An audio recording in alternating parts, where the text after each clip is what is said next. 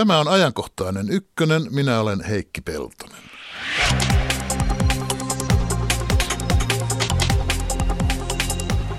Eläkeläisten asumistuki pienenee, lääkekorvaukset pienenevät, terveyskeskusten ja sairaaloiden asiakasmaksut nousevat. Hallitus leikkaa kaikkialta, mutta onko oikein kurittaa eläkkeensä ansainneita vanhuksia? Ikäihmiset ovat suutuksissaan, mutta pitääkö myös heidän joutua tinkimään kuin kerran kaikki muutkin? Tästä hetken kuluttua. Jehovan todistajuus on kokonaisvaltainen elämäntapa ja maailmankuva, mutta kuinka terve se on? Millaisen jäljen jättää lapsuudesta alkanut demoneilla ja Harmageddonilla pelottelu tai velvollisuus ilmiantaa uskonveljien ja sisarten synnit? Muun muassa näitä asioita pohditaan eilen ilmestyneessä kirjassa, joka on aiheenamme puolen tunnin päästä. Ja lähetysikkunamme nielu on taas auki.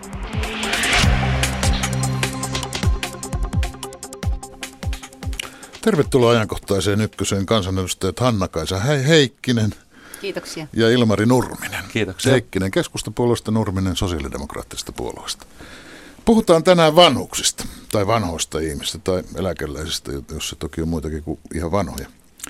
Hallitus leikkaa ja säästää. Nyt juuri tähän aikaan hallitus istuu viimeistelemässä ensi vuoden budjettia. Se on varmaan ihan loppumetreillä, kun hallitus pitää sitä tiedotustilaisuuden runsaan tunnin päästä. Mutta suuret suuntaviivathan meillä on jo entuudestaan tiedossa ja niiden mukaan vanhuksia koskevia leikkauksia ovat ainakin erillisen eläkeläisten asumistuen lopettaminen, ellei sitä nyt tänään peruuta, lääkekorvausten pienentäminen, terveyskeskusten ja sairaaloiden asiakasmaksujen korottaminen. Nämä sairastamiseen liittyvät jutut tietysti koskevat kaikkia sairastavia, mutta kovimmin kuitenkin vanhoja ihmisiä, kun nämä eniten käyttävät terveydenhuoltopalveluita. Jotain on saamapuolellakin, kuten takueläkkeiden korottaminen, mutta mikä nyt sitten on eläkeläisten loppusaldo, jos nämä kaikki erilaiset asiat, joita kaikki ei maininnutkaan, lasketaan yhteen? Ilmari Nurminen.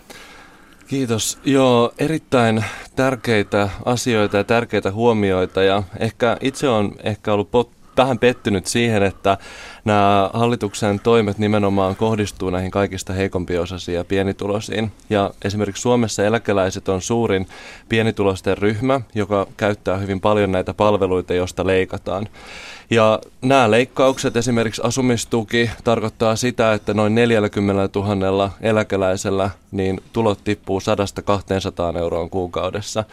Ja esimerkiksi tämä lääkekorvausten ää, nostokin tarkoittaa, että noin 11 prosenttia niin tämä nousee. Että kyllä nämä on niin kuin merkittäviä isoja asioita, jotka on mun mielestä epäoikeudenmukaisia siihen, että nämä on tuloeroja lisääviä. Mutta Ilmari Nurminen saamapuoltakin on, että miten, mm. ne, miten, no esimerkiksi mitä me teetet, esimerkiksi tähän takueläkkeeseen tulee vähän reilu 20 euron nosto, mutta me teetettiin riippumattomalla taholla tutkimus tästä ja tässä tutkimuksessa todettiin, että kun otetaan indeksi, tarkastuksen jäädytys ja tota, niin tämä lähivuosina sulaa nollaksi tämä korotus. Mm. Eli periaatteessa tällä ei ole merkitystä, jos me la- lasketaan Ja kaikki nämä muut ovat sitten vaikutukseltaan miinuspuolta. Kyllä. Hanna-Kaisa Heikkinen, miten sinä lasket yhteissaldon? No kaikkia ei varmasti tässä vaiheessa voida laskea, varsinkin kun vielä, vielä emme tiedä edes mikä se ensi vuoden äh, riihen tulos on. Siitä ollaan tosiaan reilun tunnin päästä mm, viisaampia, mutta kyllä mä kovin toivon, että muun muassa tähän eläkkeensaajan mm. asumistukeen me saataisiin oikeudenmukainen ratkaisu, että se on vahvasti ollut kyllä keskustan eduskuntaryhmän toive ja ja toivon, että sieltä sellainen, sellaisen kanssa ulos tullaan. Oletteko Mutta tota, te siellä eduskuntaryhmässä painostaneet Sipilää tässä, että perun nyt hyvä mies tämä aihe? Tuota, tästä on paljon keskusteltu, mm. ihan varmasti. Ja Miksi tota, eläkeläisille pitää olla oma erityinen asumistuki? Minkä takia se kaikkia koskeva asumistuki ei käy eläkeläisille, kuten tämä hallituksen suunnitelma on ollut? Sehän se tässä varmasti eh, pohjana onkin, että tota, eläkeläisten määrä lisääntyy Suomessa tulevina vuosina, kuten kaikki hyvin tiedetään. Ja tähän, tähän järjestelmään kuitenkin sitoutuu niin monia satoja miljoonia, että jo, jo tämän byrokratian vähentämiseksi haluttaisiin yksinkertaistaa tätä asiaa. Mutta oikeudenmukaisuuden näkökulmasta sitä ei voi kerralla tehdä, vaan tässä pitää olla siirtymäkausia. Ja sellaisiahan joka tapauksessa ollaan suunnittelemassa, mutta ylipäätänsä meidän vahva toive olisi, että se lopputulema näissä summissakin olisi mm. sitten kohtuullinen. Että kaikki ei tapahdu, vaikka mikä tahansa päätös sieltä tunnin päästä saadaan, niin se ei tapahdu hetkessä, vaan siinä siirtymäajat on. Mutta niin kuin kokonaisuuden nimissä mä haluaisin kuitenkin mainita, että on isoja satsauksia myös hallitusohjelmassa, mitkä parantaa meidän ikäihmisten hyvinvointia. Omaishoitoon, omaishoitajien jaksamiseen halutaan vahvasti panostaa, että he, he pystyisivät käyttämään noita vapaitaan ja 75 miljoonaa euroa per vuosi on siihen suunniteltu laitettavan ja sitten perhehoitoa, josta niin kuin taustaltani olen vanhusten sairaanhoitaja, niin näen tämän perhehoidon kehittämisen erittäin hyvänä vaihtoehtona, ja jota pitää meillä kaikkialla Suomessa lisätä. Toivottavasti siitä voidaan jossain vaiheessa vaikka enemmän puhuakin. No, puhutaan nyt tämä asumistuki selväksi. Ensin Ilmari Nurminen, minkä takia eläkeläisillä pitää olla oma erityinen eläkeläisten asumistuki? Minkä ihmeen takia kaikkien köyhien ihmisten asumistuki ei kelpaa, ei käy myös eläkeläisille? No mä oon vahvasti sitä mieltä, että jos me pohditaan tämän hetken eläkeläisiä, niin meillä on valtava määrä, yli 200 000, jotka, joiden niin kuin, tuloraja on alle EUn köyhyysraja ja he elää hyvin pienillä tuloilla. Ja jos me pohditaan me eläkeläisten ryhmää, niin he ei pysty ehkä enää työllä ja sillä toimeentulolla hakea sitä lisää elantoa ja saamaan sitä kautta niin kuin, ö, riittää rahansa näihin päivittäisiin ö, toimiin. Niin sen heitä, takia, heitä, ei, heitä ei voi kannustaa tekemään lisää töitä. Totta kai voi, mutta mielestäni on, kohtu, on kohtuutonta pakottaa heidät sosiaalitoimiston luukulle mm. hakeen lisää tuloja, jos huomataan, että tulot ei riitä. Ja tänä päivänä tämä koskee aika paljon varsinkin kaupungeissa asuvia tota, ikäihmisiä ja myös tehostetussa palveluasumisessa olevia, niin he eivät pysty tota, hankkiin sitä toimeentuloa lisää. Ja tää, jos tämä toteutetaan niin kuin hallitus on linjannut, vaikka oppositio ja myös itse on tehnyt tästä kirjallisen kysymyksen hallitukselle, että tämä pitäisi perua, niin tämä tarkoittaa sitä, että nämä vierii vaan sosiaalitoimiston kuluihin sitten suurelta osin. Siis tämä koskee vuokralla asuvia ja kaupungeissa asuvia, eikö niin? Koska Valtaosalta. korkeimmat. 91 prosenttia. Pitäisikö vanhusten muuttaa kaupungista halvempiin asuntoihin maalle sitten? Mm tähän kannustan tietysti maaseudulta, Savon maaseudulta tulevana, että sinne meille mahtuu kyllä ikäihmisiä ja näen heissä suuren voimavaran. Tämä on ehkä nyt maaseutupoliittinen kannanotto, kyllä. että jokaista yksittäistä mm. vanhusta ei ehkä kuitenkaan niin muottokuormaa käskisi pakata. Ei, ei. Tavoite on se, ja että jokainen ihminen saa asua nimenomaan siinä omassa kodissaan ihan elämän loppuun saakka. Mutta tämä eläkkeensaajan asumistukihan ei ole pelkästään vanhusten mm. sosiaalietuus, mm. vaan vähän vajaa puolet on sellaisia, jotka on alle 65-vuotiaita. Mm. Mutta kaiken kaikkiaan tässä byrokratian purkuasioissa, tämä on yksi elementti, jota halutaan virtaviivastaa, että meillä järjestelmät olisi selkeämmät ja ei niiden eri lippusten ja lappusten kanssa tarvitsisi kulkea. Että jos, jos asumistuki jatkossa säilyy yhtenä tämmöisenä sosiaalietuutena, niin se olisi selkeämpi ja kaikille yhtenä käypä. Ja siis olet poimiltaan sitä mieltä, että pitäisi olla yksi asumistuki eikä mitään erillisiä. Kyllä, toivoisin näin. Ja tota, kaiken kaikkiaan äh, ihannetilannehan olisi se, että kukaan ei sitä asumistukea tarvitsisi, että meillä niin kun, tavallaan pohjatoimeentulo olisi sellainen, että vä- mahdollisimman vähän olisi näitä vuosikymmenten varrella rakentuneita sosiaalietuuksia. Mm-hmm. Niin, mutta valitettavasti meillä on sellainen tilanne, että meidän ikäihmiset ei välttämättä pysty asuun siellä maaseudulla kotona hirveän pitkään, koska meillä on kotipalvelussa haasteita jo pitkien etäisyyksiä muutoksien johdosta. Meillä on palvelut karannut hyvin pitkälti kaupunkeihin ja myös esimerkiksi hallitus leikkaa Kelan matkakorvauksia ja tämän tyyppisiä, jotka edesauttaa sitä, että pitää muuttaa keskustaan, jossa sitten vuokrat on kohtuuttoman korkeat. Sitten mitä tulee näihin normien purkutalkoisiin, niin siitä on samaa mieltä, että meidän pitää yhdessä keksiä ne selkeytystoimenpiteet, mutta kuitenkin meidän on syytä muistuttaa, että monet normit on kuitenkin niiden heikompiosasten turva riittyen esimerkiksi tähän asumistukikeskusteluunkin, että, että kaikkia normia ei tietenkään voi purkaa, koska ne Kyllä. kuitenkin suojaa monia. Kyllä. Ja siksi omasta mielestäni tämä normien purku on vähän väärä ilmaisu koko asialle, että meidän pitää pystyä yksinkertaistamaan näitä, tätä meidän byrokratiaa. Mutta tuossa olen pikkusen eri mieltä tästä maaseudulla asumisesta, että nimenomaan jos me viedään palveluja kauemmaksi, niin ikäihmiset eivät pysty haja-asutusseudulla tällä tavalla niin kuin nyt on pystytty niin asumaan, mutta on paljon palveluja, jotka me pystyttäisiin pyörien päälle saamaan. Siis musta... tämähän ei ole ehkä maaseutukaupunkikysymys, ei. koska ei. vanhat ihmiset joutuvat muuttamaan myös syrjäkyliltä kirkonkyliltä no, juu, nimenomaan ma- maaseudun sisällä. Kyllä, kyllä. Mutta nythän voi tietysti olla, että Sipilän hallitus tänään päättävässä budjettiriihessä päättää tässä kohdin heltyä.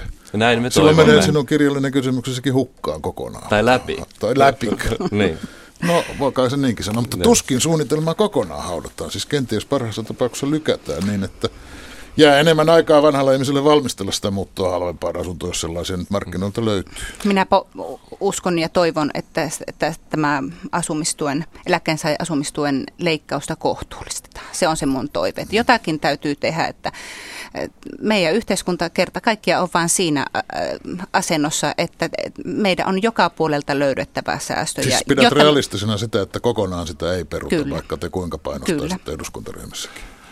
Toivon myös itse, että sitä kohtuulit, ko, poistettaisiin kokonaan ja täytyy muistaa, että eläkeläiset on suuri ryhmä ja tämä koskee aika pientä osaa kuitenkin, mutta itse näen tämä enemmän niin kuin moraalisena kysymyksenä, että minkä takia kaikista pienituloisimpien kohdalla näin suuri leikkaus, niin sen takia toivoisi hallitukselta moraalista vastuuta tässä kohti ja mm. uskon, että laajasti eläkeläiset myös vaatii tätä asiaa. Tästä Nyt tietysti täytyy muistaa, että eläkeläisetkään eivät ole yhtenäinen mm. joukko. Ääripäässä on näitä Portugalin verovapaita miljonääriä ja toisessa päässä toimeentulotuen hakijoita. Niin. Sen takia Ketkä tehdään. eläkeläiset näistä leikkauksista eniten kärsivät?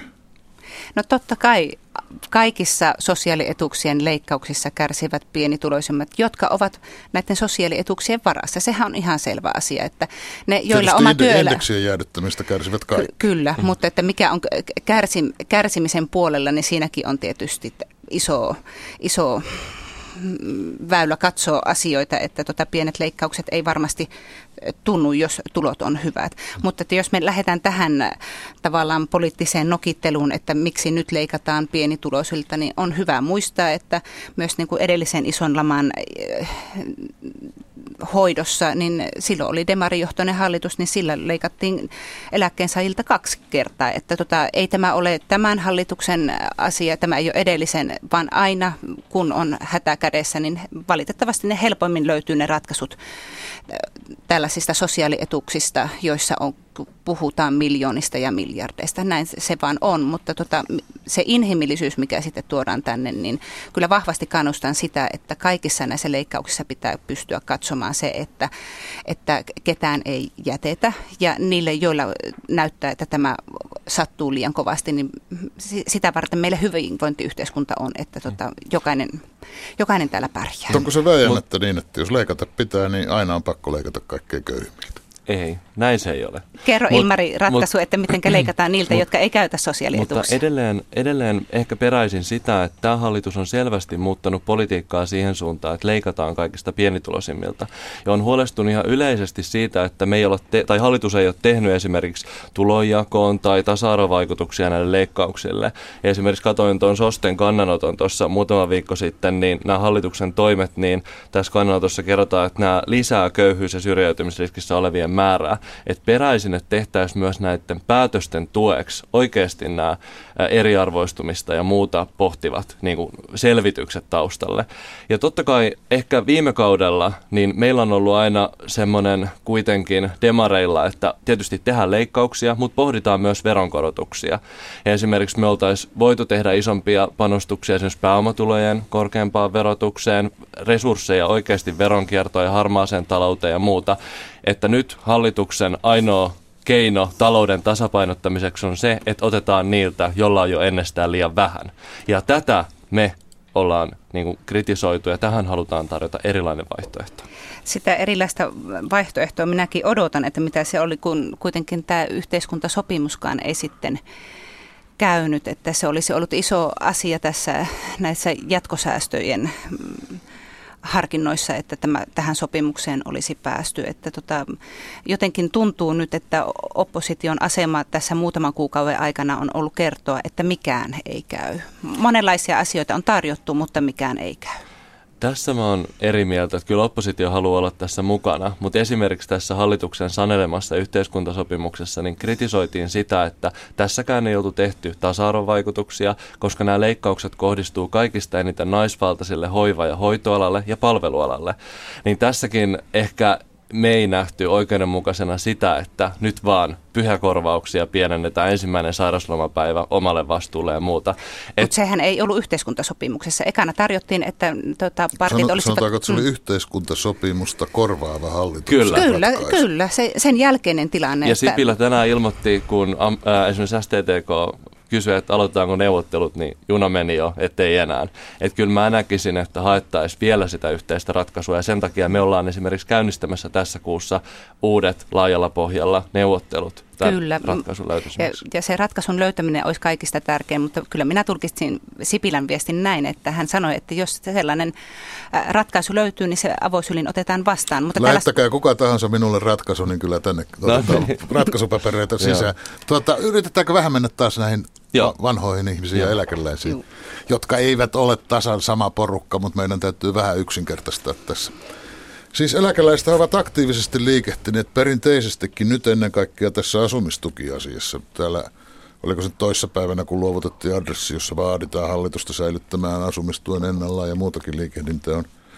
Vuosikausia me olemme tottuneet eläkeläisten valitukseen esimerkiksi taitetun indeksin epäoikeudenmukaisuudesta, mutta valittavatko ikäihmiset turhaan, kun kaikki muutkin joutuvat tinkimään? Lapsiperheet, opiskelijat, työssä käyvät.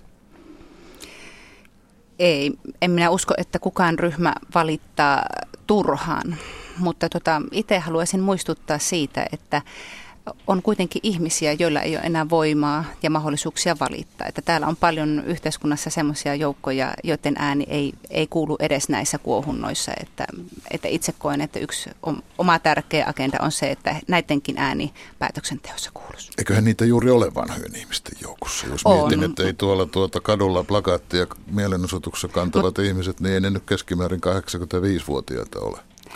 Mutta sen takia mä uskon, että mekin ollaan täällä, että me ollaan aika vahvasti nostettu nimenomaan ikäihmisten ääntä päätöksenteossa kuuluviin. Ja Kyllä. varsinkin niin kuin ympärivuorokautinen hoito, esimerkiksi tämä uusi tehostettu palveluasuminen, niin yli 50 000 ihmistä kuitenkin asuu ympärivuorokautisessa hoidossa, josta suurin osa on muistisairaita tai muuten, jotka ei pysty itse vaatiin omia etujaan, eikä lähde sinne plakaateille. Niin sen takia toivoisinkin, että esimerkiksi me voitaisiin ottaa agendalle vahvemmin esimerkiksi tämä tehostetun palveluasumisen maksupolitiikka, että hommattaisiin joku perusosa, mikä olisi kaikille sama, että myös pienituloisella olisi varaa kaikkiin palveluihin. Parannettaisiin perusoikeuksia, että miten esimerkiksi oikeutta ulkoiluun vahvistetaan ja niin kuin tämän tyyppisiä näiden ihmisten puolesta, jotka ei itse pysty vaatia. Sen takia mä uskon, että mekin ollaan politiikassa. Kyllä, juuri näin. No ovatko eläkeläiset kaikkein vähäosaisin kansanosa, kuten näissä vetoomuksissa usein asia esitetään, ja hivenen siihen tapaan sinäkin Ilmari Nurminen äsken puhuit?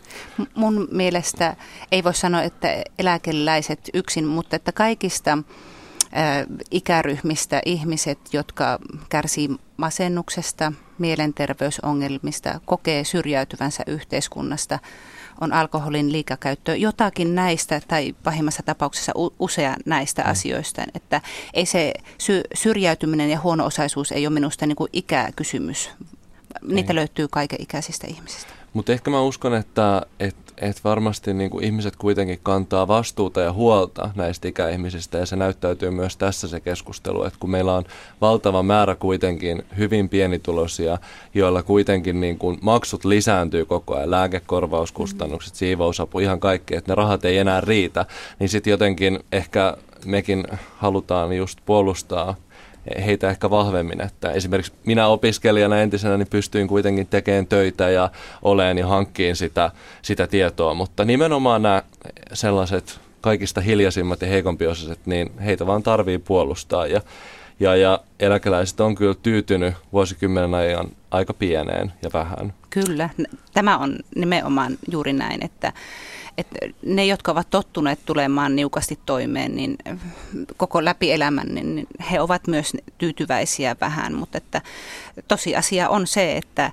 jos pienituloisella eläkeläiselle, vaikka ne silmälasit hajoavat, niin se mm. voi olla katastrofi moneksi kuukaudeksi siihen toimeentuloon. Mutta varmaan ollaan molemmat samaa mieltä, että juuri tämän takia sitä isoa sosiaali- ja terveyspalvelujen uudistumista tarvitaan, että myös, myös me saataisiin nämä palvelut sillä tavoin, että jokaisen rahat mm. palveluihin riittäisivät. Meillä kun täällä on tämmöinen palautekanava kuin lähetysikkuna, niin minäpä poimin sieltä kysymyksen, kun se on tavaralla Ilmarin Nurminen sinulle suunnattu.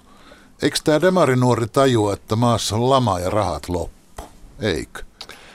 No, mä Tämän uskon, sanoo Demari nuori, vaikka minä en sanonut, että olet eduskunnan nuorin kansanedustaja, mutta ilmeisesti se kuuluu äänestä. Joo, kyllä. Siis mä, totta kai mä ymmärrän, että meillä on taloudellisesti vaikeat ajat, mutta kuitenkaan meillä ei ole niin huonot ajat, etteikö me voitaisiin huolehtia näistä asioista ja taata niin kuin näille ihmisille ihan kohtuullinen elämä ja oikeudenmukainen. Että kyllä mä näen, että, että meidän tarvii pohtia muita keinoja ja myös, että miten me oikeudenmukaisesti verotuksen kautta haetaan niiltä ehkä enemmän vastuuta, jolla on taloudellisesti mahdollisuus kantaa. Että kyllä niin kuin, ää, tietysti hyvä, että tulee tällaistakin palautetta ja muuta, mutta uskon rohkeasti silti, että, että, että pystymme huolehtimaan näistä ihmisistä. Täytyy tietysti mainostaa pääministeri Sipilää tässä vähän, koska kuten tuli sanottua, niin hallitushan kertoo budjettistaan – No nyt tällä tunnin hetkellä voisi sanoa, että tunnin päästä. Kyllä. Ja siellä tuota, Sipilä on myös sanonut, että kyllä varakkaatkin osallistuvat talkoisiin, että ehkä me sitten näemme, mitä tämmöisiä toimenpiteitä on suunnitteilla. Toivotaan näin ja, ja juuri niin kuin vanhusten arjen hoitajana tuntevana niin vahvasti olen sitä mieltä, että meidän täytyy pelastaa Suomi ja Suomen talous, jotta me voidaan jatkossa paremmin huolehtia meidän kasvavasta vanhusväestöstä. No jos mietitään meidän kasvavaa vanhusväestöä, niin onko meillä jotenkin, onko meillä erityinen kunniavelka heille, jotka ovat työnsä jo tehneet? Vai onko se että eläkeläisiltä on helppo leikata, kun ei ne nyt lakkoonkaan voi ryhtyä eikä oikein muuhunkaan kapinaan?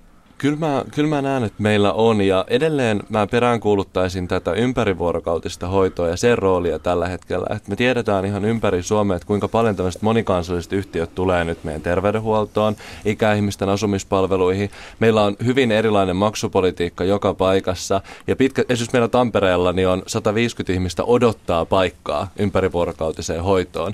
Että niin kun mun mielestä niin kuin nämä on niitä kohtia, mihin me lainsäätäjänä pystytään puuttumaan. Me voidaan säätää asiakasmaksulaki, joka takaa esimerkiksi 250 euroa käyttörahaa jokaiselle. Me voidaan säätää omaishoidon laki. Me voidaan säätää itsemääräämisoikeuslaki, joka on esimerkiksi muistisairaiden perusoikeuksia parantaa. Mutta meillä jotenkin nämä on vuosi, vuosikausia vaan mennyt, että näille ei oikein saatu päätökseen. Että nyt niin kuin toivon, että me voidaan yhdessä tuomi viedä näitä eteenpäin. Kyllä.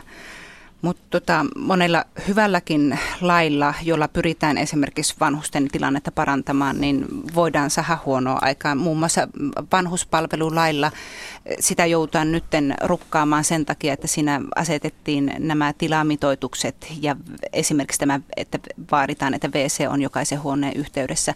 Se tarkoittaa eri puolilla Suomea sitä, että juuri Ilmari, mitä mainitsit näitä ympärivuorokauden hoidon paikkoja, niin voi olla, että niitä joudutaan sulkemaan, kun ei, ei ole ymmärrystä sille, että hoiva voi olla hyvää. Et, koen vahvasti, että paljon tärkeämpää, inhimilliset tekijät on siinä hyvässä hoivassa paljon tärkeämpää kuin se oma vessa. Tästä voisi kohta tehdä sen ilkeä rinnastuksen, että normien purkaminen tarkoittaa, että vanhuksilta vessat pois. Ei, mutta kyllä tämä vanhuspalvelulaki on äärettömän tärkeä.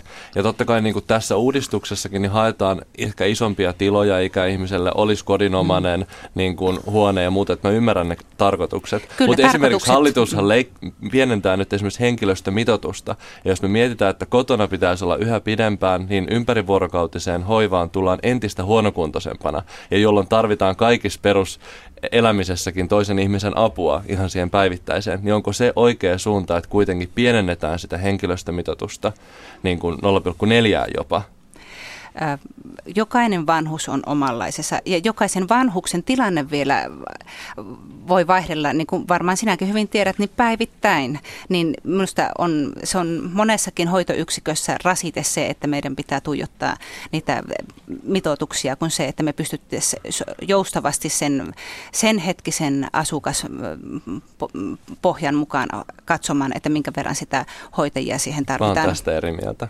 No minun, me, ko- niin, meillä reilun kymmenen vuoden me, kokemuksella Mutta meillä tarvii olla, ei, ei me voida niin kuin taikoakaan mistään näitä ihmisiä, jos meillä on liian vähän resurssoitu. Nimenomaan. Ja jos että, me vaaditaan sitten isompaa mitoitusta ja me ei todellakaan voida taikoa niitä ihmisiä, niin onko sitten vaihtoehtona, että niitä palveluja ei ole ollenkaan? Mutta jos nyt esimerkiksi keskimäärin on varmaan 0,6, niin jos tämä tiputaan 0,4 ja esimerkiksi kunnat määrittäisi tätä tai sotealueet jatkossa, niin onko vaarana, että nämä tiputetaan lain minimiin, koska joka paikasta säästetään, jolloin siellä on liian vähän henkilökuntaa.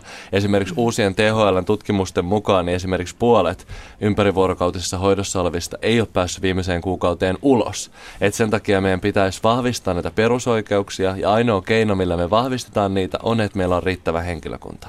Minäpä hyppään, minäpä hyppään tässä lievästi toiseen asiaan, mutta ei se ihan, ihan liittymätönkään tähän ole. Tänään kun ovat Yleisradion radio- ja TV-kanavat tulvillaan puhetta turvapaikanhakijoista, niin totta kai täällä meidän lähetysikkunassakin tulee vastaan hyvin yleinen kysymys nyt muodossa. Jos me autetaan ketä tahansa maahan tulevaa onnenonkia, niin kai oman maan aidot geneettiset kansalaiset täytyy hoitaa. Tähän siis esiintyy muodossa, miten meillä voi olla varaa ottaa maahan pakolaisia, kun omat vanhuksemme makaavat märissä vaipoissa ja heiltä viedään leivät, levitteet ja ruokajuomat. Tämä... Ajattelinkin, että tähän tulee pieni tauko ennen kuin tulee ensimmäinen vapaaehtoinen kommentti. Nyt tulee pakotettu kommentti Hanna-Kaisa Heikkinen. Tota, meiltä ei taidetä tässä tilanteessa enää kysyä, että haluammeko me hoitaa tämän maahan tulevien ihmisten määrän. Meidän on pakko siitä jotenkin selviytyä, mutta oma toiveeni on se, että me pystytään sellaiseen pakolaispolitiikkaan, turvapaikanhakijapolitiikkaan, että kenties ja toivon mukaan mahdollisimman moni näistä maahantulijoista, he olisivat jopa vaikka vaihtamassa sitä vaippaa jossakin vaiheessa. Että he ovat kiinteä osa meidän työelämää ja täysivaltaisia Suomen kansalaisia jossain vaiheessa. Sitä kautta tämä meidän huoltosuhde, joka on, jonka kehitys on dramaattinen, niin sitä kautta, jos me saadaan enemmän työllisiä, niin sitä kautta myös meidän tämä vanhusväestön aiheuttamat taloudelliset paineet lievittyvät. Että pakolaispolitiikassa, kotouttamispolitiikassa onnistuminen on meidän kohtalon kysymys. Haluan vielä painottaa ihmisille sitä, että siis tämä Syyrian hätä, niin tämä on erittäin epäinhimillinen, erittäin suuri. Pelkästään Syyriassa niin kymmenet miljoonat on lähtenyt omilta asuinalueilta niin kuin maan sisäisesti Kyllä. pakoon. Ja se nimenomaan se pakolaisvirta on siellä, siellä päin. Ja jos meille tulee noin 15 000, niin totta kai meidän täytyy kantaa tästä oma vastuumme. Mutta nyt me löydetään tietysti tilat heille ja pystytään auttaa, mutta tärkeää on nyt se integrointi, kyllä. että meillä pääsee joustavasti opiskelemaan Suomeen ja sitä kautta työllistyy. Ja töihin. töihin kyllä. kyllä. Ja myös että, puutteellisella kielen taidolla kyllä. pystyy monia töitä tekemään. Kyllä, kyllä, mutta niin kuin siihen pitää kannustaa ilman muuta, mutta kaikille tämmöiselle niin kuin vihapuheelle ja muuta, jota on esiintynyt, niin meidän pitää sanoa niin kuin vahva ei. Kyllä. Että se on tärkeä niin kuin itse asiassa käytetään hyvin mielellään kyllä. vastakkain. Kyllä, ja lapsia myös. Mutta kyllä esimerkiksi oma mummoni on Karjalasta ja hän sanoi, että kyllä muista sitten Ilmari, että hänkin on tullut. Että, että... Se on no, kiva, hää, sama hää, viestiä minäkin olen niin, kuullut. Joo. Teillä on Kiuruvedelläkin jo paljon Karjalasta. On, on, on, on. Tuota, mitkä ne lopulta ovat suomalaisten vanhojen ihmisten keskeisimmät ongelmat? Ovatko ne nämä raha-asiat, toimeentulo-ongelmat vai hoidon puute tai hoidon riittämättömyys vai, vai yksinäisyys? Nämä kaikki. Mm-hmm. Se, ähm, yksinäisyys ehkä on yksi keskeisimpiä isoja asioita ja sitten se, että me tiedetään, että esimerkiksi Alzheimerin tauti ja muut muistisairaudet lisääntyvät. Miten me pystytään Kyllä. tukemaan heitä ja heidän omaisiaan, se on yksi iso asia.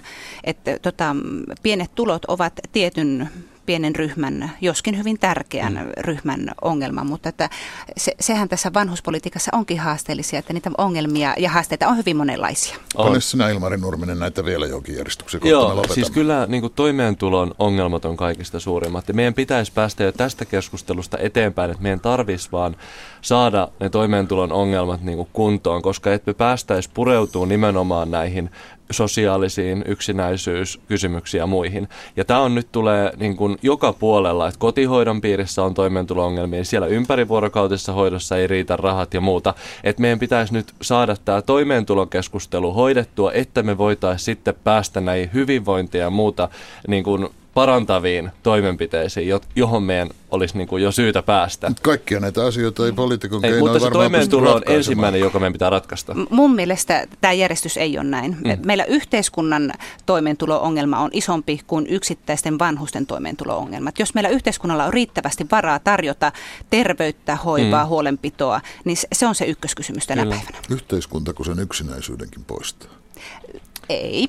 Ei yksin, vaan siihen tarvitaan meitä kaikkia. On, on kun meillä on hyvät palvelut, hyvä verkosto ja sitten tietysti vapaaehtoiset. Niin kyllä, ja kyllä. yhteiskunnan rakenteet, että ne mahdollistaa sen kan, luontaisen kanssakäymisen. Ja myös yhä edelleen korostuu se, että jokainen meistä lähimmäisenä pystyy mut huolehtimaan. Mutta mun mielestä on silti häpeällistä, että on näitä niin toimeentulo-ongelmia näin paljon. Että kyllä niin kuin sen takia mä halusin nostaa sen kärkeen, koska kyllä siitä se kaikki epävarmuus, se yksinäisyys ja muuta kumpuaa siitä epävarmuudesta siihen toimeentuloon. Niin, että ensimmäisenä pitää hoitaa se. No mutta ei, ei ehkä, no mutta kyllä se on nyt mun niin. mielestä. Kyllä, että jos me sitä heikennetään entisestään, niin kyllä se lisää näitä sosiaalisia ongelmia mun mielestä ihmisten terveyteen panostaminen, että ihminen kun voi henkisesti ja fyysisesti hyvin, niin se on aktiivinen, se ottaa yhteyttä mm, ulkopuoliseen maailmaan, haluaa osallistua ja, ja vaikka se niin yksinkertaiselle kuulostaakin, että hyvinvoiva osallistuva ihminen, niin myös nämä pienet kivut ja muut, ne ei oikeastaan tunnu mm. elämässä. Kun Mä se on samaa mieltä, mutta nämä ei poissuljekaan toisiaan. Ne eivät poissulje toisiaan ei. välttämättä. Kiitos Hanna-Kaisa Heikkinen, kiitos Ilmari Kiitoksia. Kiitos.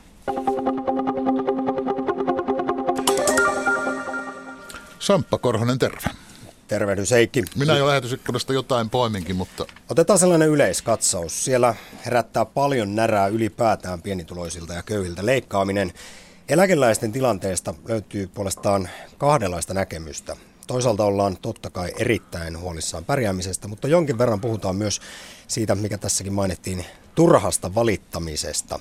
Todetaan muun muassa, että useimmilla pienituloisilla eläkeläisillä on omaisuutta. Realisoikoon sen, niin saavat sitten rahaa. Ja ehkä kaikista kärkevin ehdotus, saattaa myös olla sarkasmia, kuuluu niin, että jos kerta eläkeläisten asiat ovat niin huonosti, niin heidäthän voisi laittaa vastaanottokeskuksiin. Siinä on varmaan vähän sarkasmia no siinä emme, emme ota sitä vakavaa käsittelyyn eikä tuota, ehdoteta eduskunta-aloitteeksi. Keskustelu jatkukoon Yle Radio 1 lähetysikkunassa. Kiitos tässä vaiheessa kaikille kommentoijille.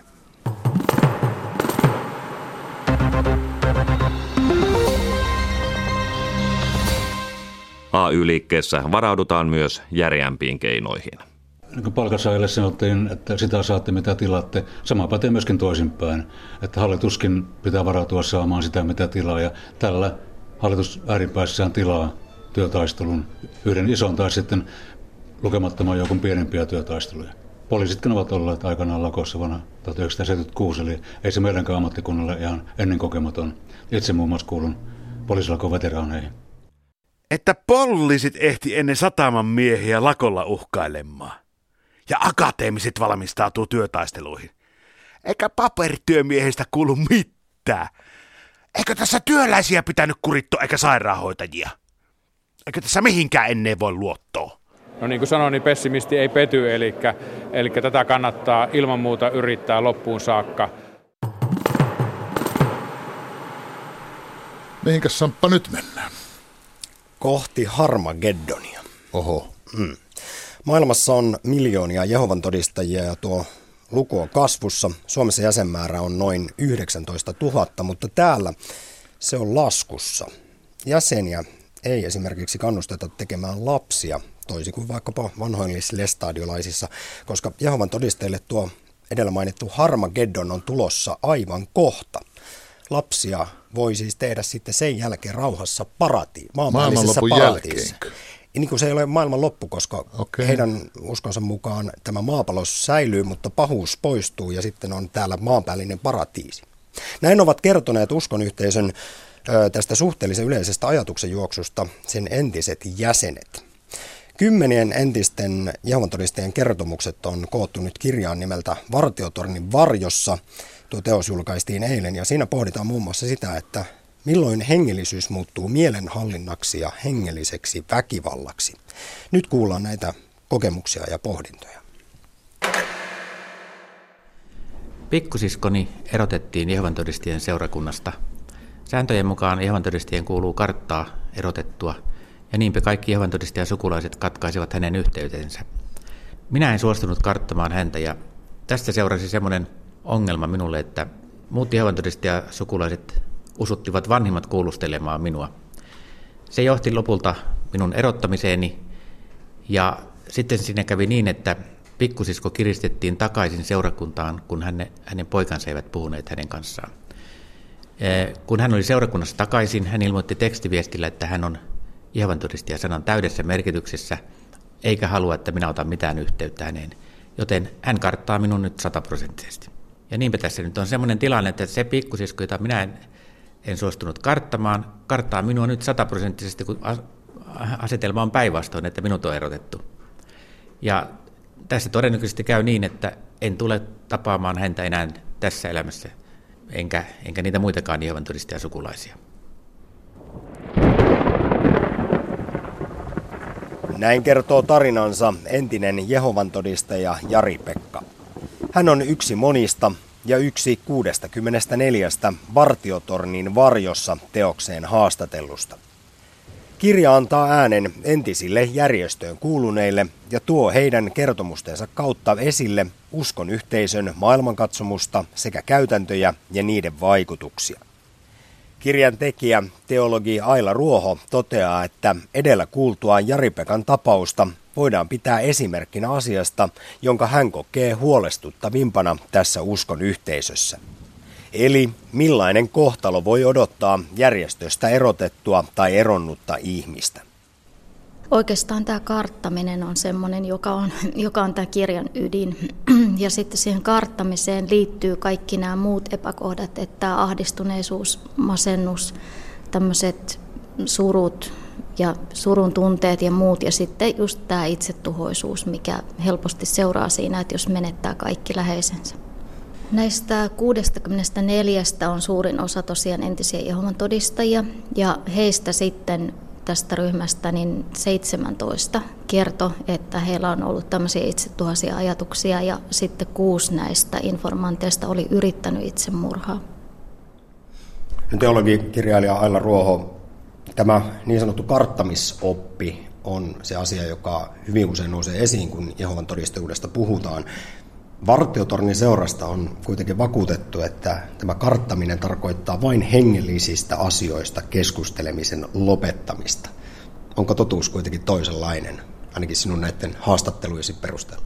Haastattelujen perusteella kyllä vaikuttaisi siltä, että, että kyllä tätä karttamista tapahtuu ihan elämän kaikilla alueilla. Että en ymmärrä, että miten se käännetään hengelliseksi tai uskonnolliseksi asiaksi, että ei haluta tervehtiä edes naapuria, jos naapuri vaikka lähtee pois ihan todistajuudesta tai ei voida keskustella tai viettää aikaa, jos ei puhuta mitään hengellisiä asioita, niin kyllä se on näin, että monilla menee ihan kaikki yhteydenpito poikki.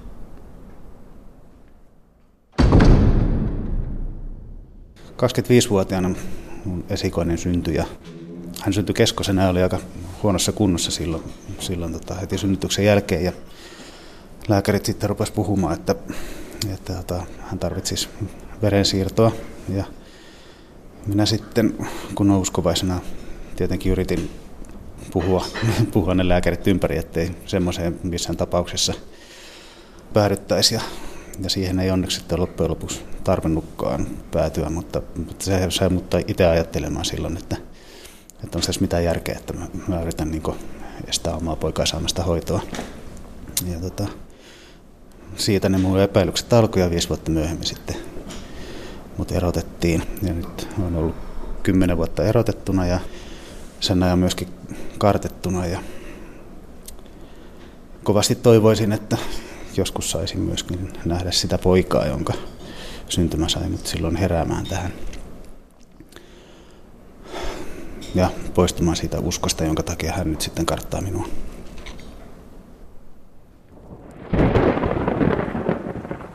Tämä oli entisen Jehovan todistajan Riston tarina ja koskettava toivomus poikansa takaisin saamisesta. Ero uskonnosta voi siis merkitä eroa perheestä, ystävistä ja tuttavista. koko vanhasta elämästä. Jako meihin ja muihin on olennainen osa Jehovan todistajuutta. Kaikki järjestöön kuulumattomat ovat saatanan ja demonien hallitseman maailman edustajia vailla paikkaa paratiisissa, kun maailmanloppu pian koittaa. Ja painotus sanalla pian. Aila Ruohon mukaan uskontoon liittyy olennaisesti jo lapsuudesta alkanut pelottelu aivan kohta tulevalla Harmageddonilla ja esimerkiksi demoneilla. Millä tälläkin voi olla myös vakavia psyykkisiä vaikutuksia ihmiseen. Se ei varmaan ole tarkoitettu tietoisesti pelotteluksi, mutta kyllähän kun se oppi lähtee siitä, että, että Jehovan todistajuuden ulkopuolella tai yhteisön ulkopuolella vaan ei paha ja pahuus ja nämä demonit, että, että jos lähtee sieltä pois, niin silloin on vaarassa joutua, joutua pahan ansaan. Ja sitten myös tästä harmakedonista puhutaan ja sitä odotetaan, niin totta kai se on näiden ihmisten mielessä, että he alitajuisesti ainakin pelkää. Että sieltä lapsuuden näistä pelkotiloista niin monet informantit on kertonut ihan aikuisuudessa vielä, niin pelkää. Että et jopa ihan tämmöisiä pelkokohtauksia saattaa saada. No Alla Ruoho, kun puhutaan tästä ja sitten esimerkiksi tuosta aiemmin mainitusta karttamisesta, niin voidaanko sanoa, että tässä mennään hengellisyydestä jo henkiseen väkivaltaan? Kyllä, jos tota, lähdetään rajoittamaan ihmisen omaa vapaata valintaa, et, että tota, kielletään oma ajattelu täysin, että ei saa ajatella mitään negatiivista, ei saa tuntea mitään negatiivista ja pitää käyttäytyä tietyllä tavalla. Ja jos sitten käyttäytyy poikkeavasti, niin painostetaan ja ahdistellaan ja pelotellaan, niin kyllä tämä mun mielestä täyttää ihan tämmöisen hengellisen ja henkisen väkivallan tunnusmerkit. Ja henkistä tietysti, mutta sitten kun siihen otetaan se Jumala mukaan, jolla lyödään ikään kuin sillä uskolla, niin silloin se on myös hengellistä väkivaltaa. Noilla Ruoho, ulkopuoliselle tällainen maailmankatsomus ja elämäntapa voi näyttäytyä hyvin ahdistavalta ja julmalta, kuten myös monille entisille Jehovan todistajuuden jäsenille. Miten tämä uskonto pitää ihmisiä sitten otteessaan? Miksi ihmiset siinä pysyvät? Se on varmaan just nämä pelot, mitkä, tai nämä pelot pitää ihmisen mukana siellä. Että siellä pelätään just tätä, että joutuu yhteisön ulkopuolelle, hylätään, kartetaan.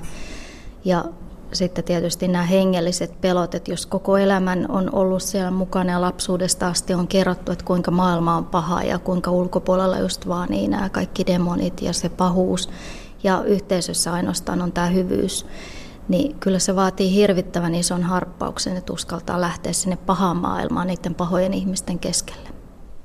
Teologi Aila Ruoho kertoo lisäksi, että uskon yhteisössä on myös erittäin vahva ilmiantamisen kulttuuri ja jopa velvollisuus. Uskon veljen ja sisarten synnit pitää raportoida seurakunnan vanhimmistolle. Näin ollen monet eivät välttämättä uskalla olla rehellisiä edes omille perheen jäsenilleen, vaikka heillä olisi epäilyksiä uskontoon liittyen. Koska kun tällaiset epäilyt tai muut synnit paljastuvat, niin silloin voi tulla kutsu seurakunnan oikeuskomitean eteen, joka käsittelee jäsenten rikkeitä. Aila Ruoho pitää tällaisia uskonnollisia tuomioistuimia hyvin kyseenalaisina, etenkin jos niiden ajatellaan toimivan Suomen virallisen oikeusjärjestelmän rinnalla tai jopa sen yläpuolella. Varsinkin jos on kyse ihan tämmöisestä rikosasiasta, mitä on ollut esimerkiksi joku raiskaustapaus, niin eihän se ole mitenkään hyväksyttyä, että tämmöisiä asioita käsitellään jonkun seurakunnan sisäpuolella, jos on kyse rikoksista. Ja muutenkin niin tota, tämä on hyvin arveluttava tapa käsitellä näitä tämmöisiä syntejä, että laitetaan esimerkiksi nuori alaikäinen nainen kolmen vanhan miehen seuraan, jotka kuulustelee häneltä sitten vaikka esimerkiksi jotain tämmöisiä seksuaalisia syntejä. Eli hyvin intiimiä asioita ja sitten kaikesta pidetään vielä kirja. Hyvin intiimejä asioita, että, että joskus on sanonut sitä, että, että raamatussa kun Jeesus kysyi synti tai sanoi tälle syntiselle naiselle, että viisi miestä sinulla on ollut ja tämä, joka sinulla nyt on, niin ei ole miehesi, Niin se meni näin. Ja Jeesus sanoi, että älä enää syntiä tee, mutta tota, jos olisi Jehovan todistajan oikeuskomitea, niin sitten kysyttäisiin, että viisi miestä sinulla on ollut ja mitä olet heidän kanssa tehnyt ja kuinka monta kertaa. Ja, ja mitä tapahtuu. Että uudella on hyvin, niin kuin hyvin, hyvin tämmöisiä arkaluontoisia asioita. Onko sinulla tietoa, että näissä oikeuskomiteoissa olisi sitten lakaistu esimerkiksi ihan rikoksia maton alle, mitkä eivät ole tullut julkisuuteen ja suomalaisen oikeusjärjestelmän tietoon? Muutamia tapauksia on, mistä informantit kertoo, että, että pari nuorta naista, jotka kertoi siitä, että heidät oli raiskattu, mutta näitä tapauksia ei koskaan viety sitten viranomaisille. Et pikemminkin kääntyi niin päin, että, että heistä tehtiin haureellisia ja sitten eräskin erotettiin seurakunnasta haureellisuuden takia, koska tämä raiskaaja kiisti, että hän ei ole raiskannut. Ja miehen sana vastaa naisen sana ja sitten vielä se, että ei ole todistajia, niin siinä kävi sitten näin. Alla Ruoho, vielä lopuksi. Miten Suomessa puututaan, tai minkälaiset mahdollisuudet Suomessa on puuttua uskonnollisten järjestöjen sisäisiin ongelmiin ja, ja toimintamalleihin? Esimerkiksi tämän sinun kirjasi perusteella paljon olisi tehtävää. Se on aika haastavaa, koska sitten siinä on toisella puolella tämä uskonnon vapaus, että kuinka paljon uskonto saa itse määritellä omia normeja ja pystyy näitä toteuttaa näitä käytäntöjään. Että jos ei ole suoranaisesti kyse rikoksesta, niin kyllähän saa tehdä uskonnon nimissä aika paljon vaikka mitä, valitettavasti.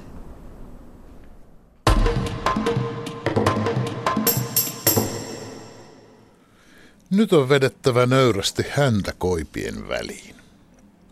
Minulla oli nimittäin jo jonkin aikaa ollut hinku irvailla Juha Sipilällä. Irvailla siitä, että pääministeri esittää lähinnä jonkinlaista suunnittelupäällikköä.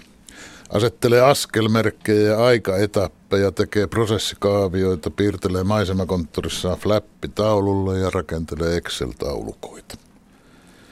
Pieneksi puolustukseksi voin sanoa, että enkä ollut ainoa mutta olisi pitänyt irvailla ajoissa. Nyt ei enää voi.